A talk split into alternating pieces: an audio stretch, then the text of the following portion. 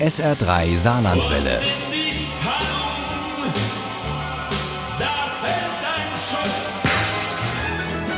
Der Krimi-Tipp.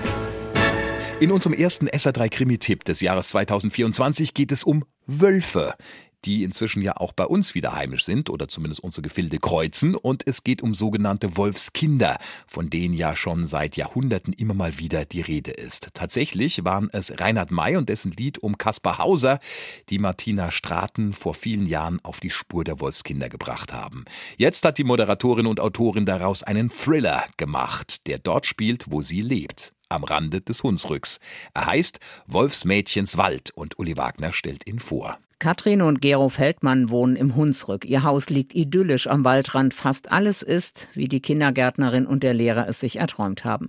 Da wird eines Tages der Kuchen vom Terrassentisch geklaut. Kurz darauf hört Katrin ein unheimliches Heulen und als sie nachschaut, sieht sie etwas, das sich so schnell bewegte wie ein Hund, aber ganz eindeutig Hände und Füße hatte. Wenige Tage später hört Katrin wieder dieses Heulen und ein Wimmern, das ihr durch Mark und Bein geht und sie folgt dem Geräusch tief in den Wald hinein. Dunkelbraune, fast schwarze Augen starrten sie an. Der Mund war zu einem wilden Knurren verzogen. Katrin erkannte eine große Wunde an seinem Oberschenkel. Sie eiterte und war rot und entzündet. Etwa fünf Jahre ist es alt, dieses Wolfsmädchen im Hunsrück, und es ist schwerst verletzt. Die Vergiftung hat bereits innere Organe erreicht und die Überlebenschancen stehen schlecht. Das arme Kind. Ich verstehe das nicht. Wo kommt sie denn her? Das ist die große Frage. Die treibt nicht nur die Feldmanns um, sondern vor allem Kommissar Christian Färber. Ergebnislos durchforstet er die vermissten Dateien, sucht nach Spuren zur Familie des Kindes und wird fast ein Vertrauter. Vor allem für Katrin, die sich für das kleine Wesen verantwortlich fühlt und nach langem Ringen mit ihrem Mann zusammen die Pflegschaft übernimmt. Sie hatten sich mit dem Jugendamt auf den Namen Susanna geeinigt. Gero hatte größte Bedenken, kann seiner Frau aber keinen Wunsch abschlagen und findet schließlich Zugang zu Sanna, wie sie Susanna rufen. Dabei helfen ihm Karamellbonbons, denn für die macht die Kleine fast alles und Gero arbeitet damit wie mit Hundeleckerlis.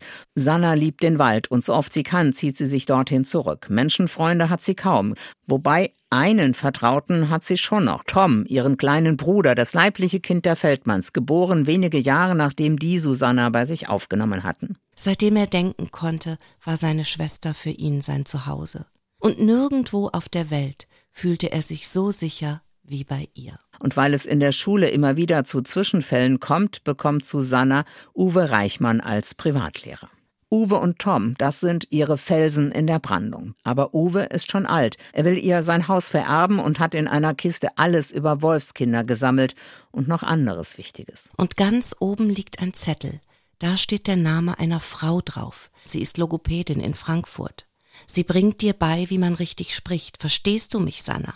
Das ist wirklich wichtig. Als Uwe stirbt, ist Susanna bereits 17 und sie beschließt nicht nur zu der Frau nach Frankfurt zu gehen, sondern auch im Zoo dort eine Ausbildung als Tierpflegerin zu machen.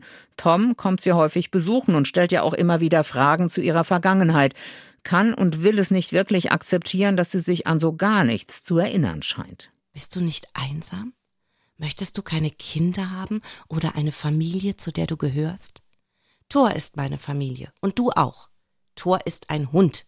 Doch dann, 25 Jahre nachdem Katrin Feldmann ihre Entdeckung im Hunsrückwald gemacht hat, meldet sich Kommissar Christian Färber bei Susanna in Frankfurt und plötzlich ist nichts mehr, wie es war. Sanna, es wurde noch ein Mädchen gefunden. Was für ein Mädchen, sie gähnte. Ich weiß nicht, wie ich es erklären soll. Es ist ein Kind, genauso wie Sie es waren. Ein Wolfsmädchen. Was für eine Geschichte. Da stellen sich die Nackenhaare auf und der Atem stockt.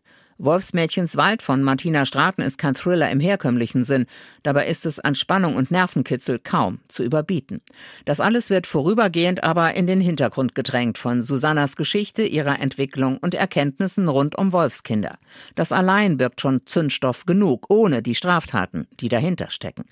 Wolfsmädchens Wald ist sicher ein sehr ungewöhnlicher Thriller, aber auf jeden Fall ein lesenswerter. Wolfmädchens Wald von Martina Straten ist im Lillu Verlag erschienen. Das Taschenbuch hat 387 Seiten und kostet 16 Euro. Das E-Book gibt es für 2,99 Euro. Ohne Krimi geht die Mimi nie ins Bett. Für Mimi und andere Krimi-Fans. SR3 Saarlandwelle.